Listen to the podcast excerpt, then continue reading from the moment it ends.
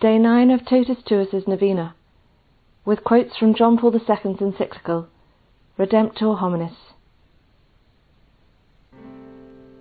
In building up from the very foundations the picture of the Church as the people of God, by showing the threefold mission of Christ himself, through participation in which we become truly God's people.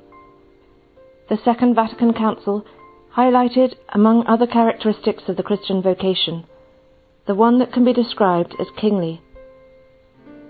To present all the riches of the Council's teaching, we would here have to make reference to numerous chapters and paragraphs of the Constitution Lumen Gentium, and of many other documents by the Council. However, one element seems to stand out in the midst of all these riches, the sharing in Christ's kingly mission, that is to say, the fact of rediscovering in oneself and others the special dignity of our vocation that can be described as kingship. This dignity is expressed in readiness to serve, in keeping with the example of Christ, who came not to be served but to serve. If, in the light of this attitude of Christ's, being a king is truly possible only by being a servant, then being a servant also demands so much spiritual maturity that it must really be described as being a king. In order to be able to serve others worthily and effectively, we must be able to master ourselves, possess the virtues that make this mastery possible. Our sharing in Christ's kingly mission, his kingly function, is closely linked with every sphere of both Christian and human morality. In presenting the complete picture of the people of God, and recalling the place among that people, held not only by priests but also by laity, not only by the representatives of the hierarchy but also by the institutes of consecrated life, the Second Vatican Council did not deduce this picture merely from a sociological premise. The Church as a human society can of course be examined and described according to the categories used by the sciences with regard to any human society. But these categories are not enough. For the whole of the community of the people of God, and for each member of it, what is in question is not just a specific social membership. Rather, for each and every one, what is essential is a particular vocation. Indeed, the Church as the people of God is also, according to the teaching of Saint Paul mentioned above, of which Pius the Twelfth reminded us in wonderful terms, Christ's mystical body. Membership in that body has for its source a particular call, united with a saving action of grace. Therefore, if we wish to keep in mind this community of the people of God, which is so vast and so extremely differentiated, we must see first and foremost Christ saying in a way to each member of the community, "Follow me." It is the community of the disciples, each of whom in a different way, at times very consciously and consistently, at other times not very consciously and very inconsistently, is following Christ. This shows also the deeply personal aspect and dimension of this society, which in spite of all the deficiencies of its community life, in the human meaning of this word, is a community precisely because all its members form it together with Christ himself, at least because they bear in their souls the indelible mark of a Christian. The Second Vatican Council devoted very special attention to showing how this ontological community of disciples and confessors must increasingly become, even from the human point of view, a community aware of its own life and activity. The initiatives taken by the Council in this field have been followed up by the many further initiatives of a synodal, apostolic and organizational kind. We must, however, always keep in mind the truth that every initiative serves true renewal in the Church and helps to bring the authentic light that is Christ, insofar as the initiative is based on adequate awareness of the individual Christian's vocation and of responsibility for this singular, unique, and unrepeatable grace, by which each Christian in the community of the people of God builds up the body of Christ. This principle, the key rule for the whole of Christian practice, apostolic and pastoral practice, practice of interior and of social life, must with due proportion be applied to the whole of humanity and to each human being. The Pope, too, and every bishop must apply this principle to himself. Priests and religious must be faithful to this principle.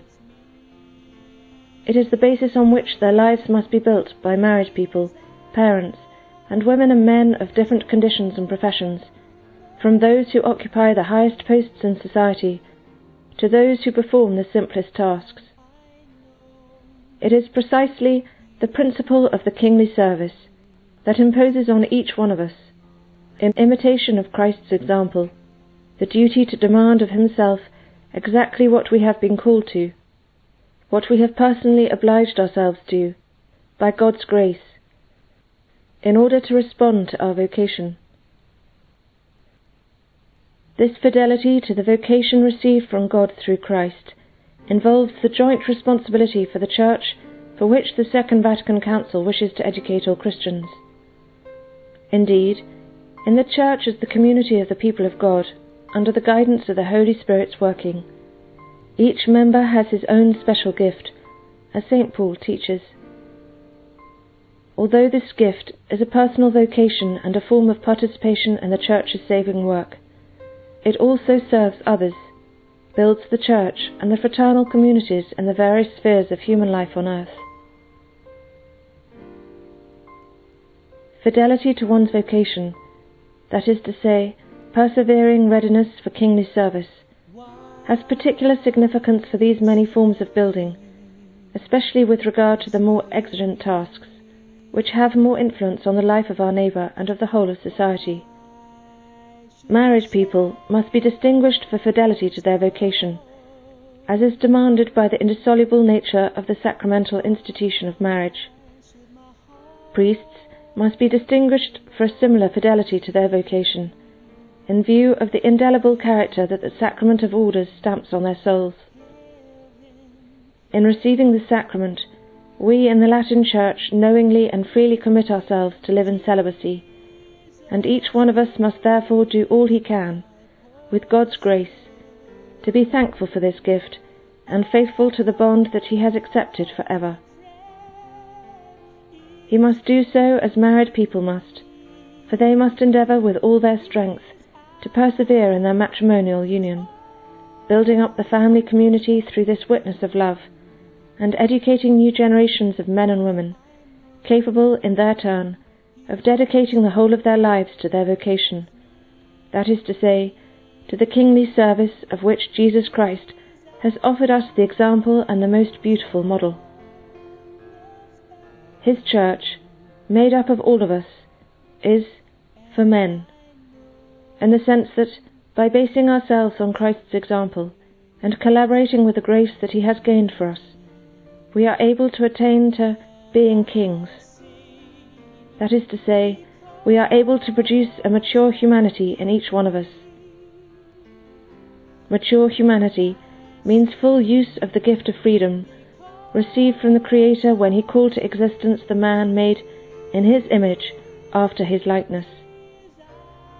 This gift finds its full realization in the unreserved giving of the whole of one's human person, in a spirit of the love of a spouse, to Christ, and, with Christ, to all those to whom he sends men and women, totally consecrated to him in accordance with the evangelical counsels. This is the ideal of the religious life, which has been undertaken by the orders and congregations, both ancient and recent, and by the secular institutes. Nowadays it is sometimes held, though wrongly, that freedom is an end in itself, that each human being is free when he makes use of freedom as he wishes, and that this must be our aim in the lives of individuals and societies.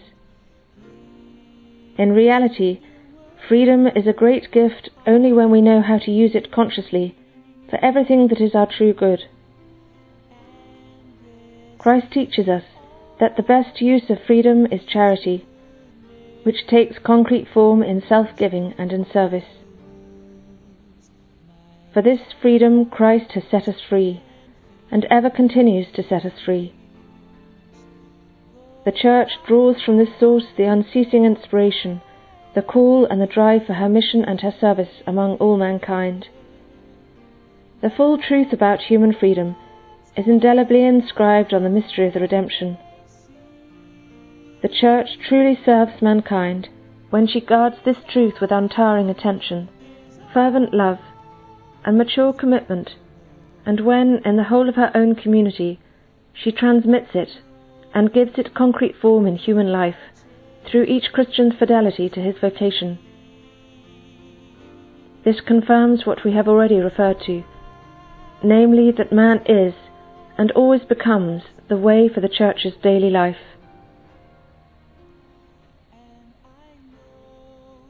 When, therefore, at the beginning of the new pontificate, I turn my thoughts and my heart to the Redeemer of man, I thereby wish to enter and penetrate into the deepest rhythm of the Church's life.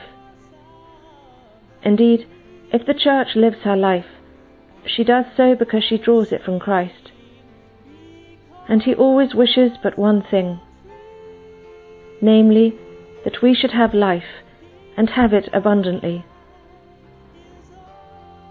This fullness of life in him is at the same time for man. Therefore the Church, uniting herself with all the riches of the mystery of the Redemption, becomes the Church of living people, living because given life from within by the working of the Spirit of truth, and visited by the love that the Holy Spirit has poured into our hearts. The aim of any service in the Church, whether the service is apostolic, pastoral, priestly, or episcopal, is to keep up this dynamic link between the mystery of the Redemption and every man.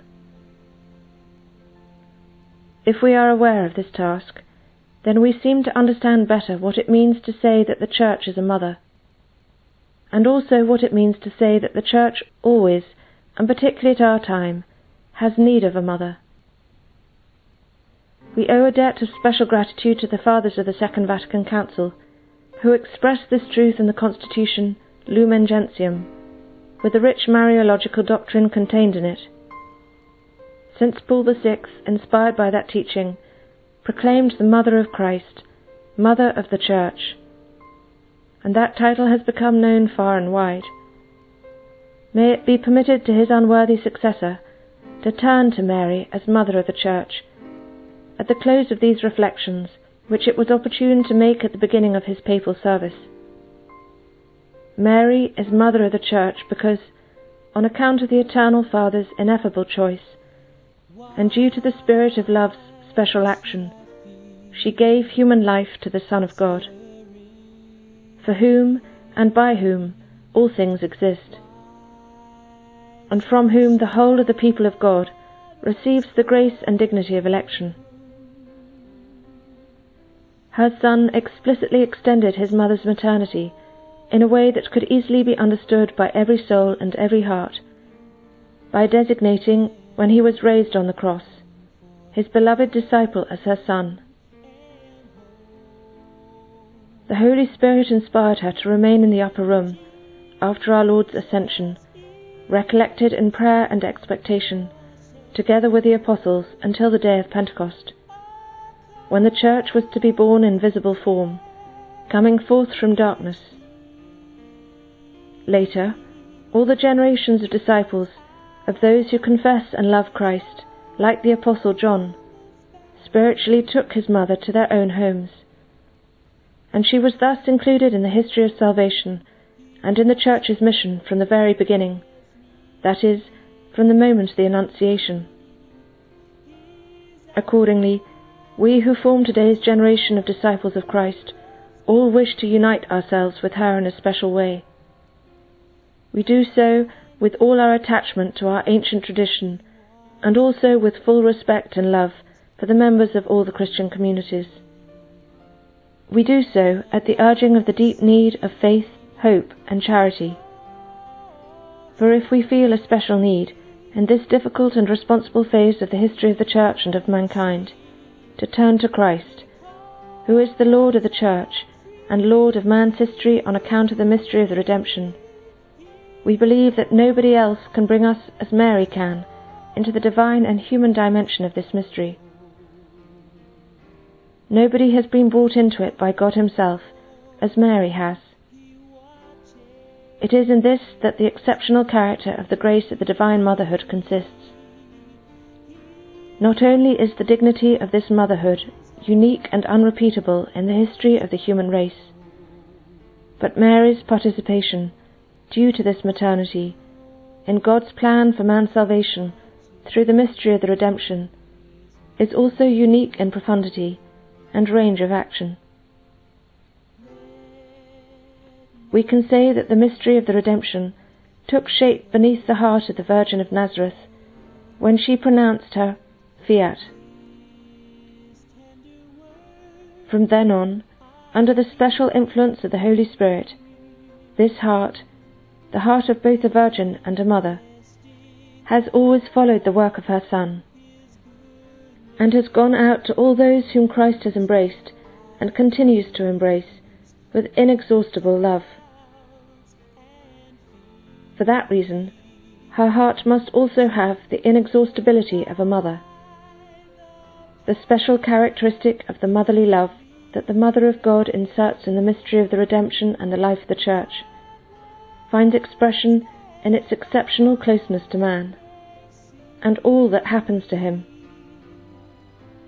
It is in this that the mystery of the mother consists. The Church, which looks to her with altogether special love and hope, wishes to make this mystery her own, in an ever deeper manner. For in this the Church also recognizes the way for her daily life, which is each person. The Father's eternal love, which has been manifested in the history of mankind through the Son, whom the Father gave, that whoever believes in him should not perish but have eternal life, comes close to each of us through his mother, and thus takes on tokens that are of more easy understanding and access by each person. Consequently, Mary must be on all the ways for the Church's daily life. Through her maternal presence, the Church acquires certainty that she is truly living the life of her Master and Lord, and that she is living the mystery of the redemption in all its life, giving profundity and fullness. Likewise, the Church, which has struck root in many varied fields of the life of the whole of present-day humanity, also acquires the certainty, and one could say the experience, of being close to man, to each person, of being each person's Church, the Church of the people of God. Faced with these tasks that appear along the ways for the Church, those ways that Pope Paul the Sixth clearly indicated in the first encyclical of his pontificate, and aware of the absolute necessity of all these ways, and also of the difficulties thronging them, we feel all the more our need for a profound link with Christ. We hear within us, as a resounding echo, the words that he spoke: "Apart from me, you can do nothing." We feel not only the need, but even a categorical imperative for great, intense, and growing prayer by all the Church. Only prayer can prevent all these great succeeding tasks and difficulties from becoming a source of crisis, and make them instead the occasion and, as it were, the foundation for ever more mature achievements on the people of God's march towards the promised land, in this stage of history approaching the end of the second millennium.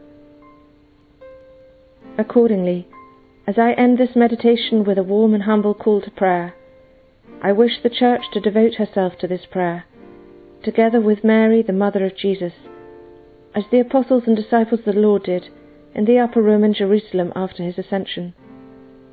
Above all, I implore Mary, the Heavenly Mother of the Church, to be so good as to devote herself to this prayer of humanity's new advent, together with us who make up the Church, that is to say, the mystical body of her only Son.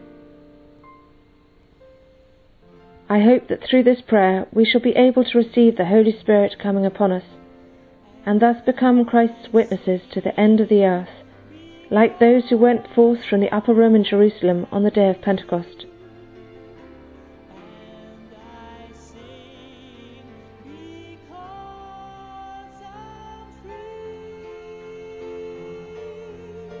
Let us pray. O Lord Jesus Christ, keep us in your love.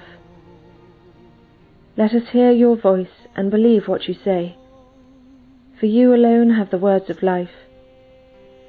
Teach us how to profess our faith, bestow our love, and impart our hope to others. Make us convincing witnesses to your gospel in a world so much in need of your saving grace.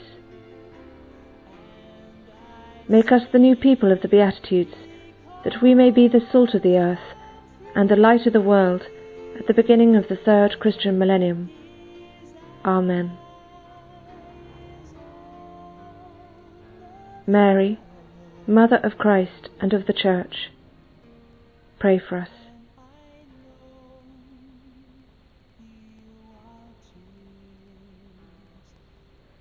In the name of the Father, and of the Son, and of the Holy Spirit.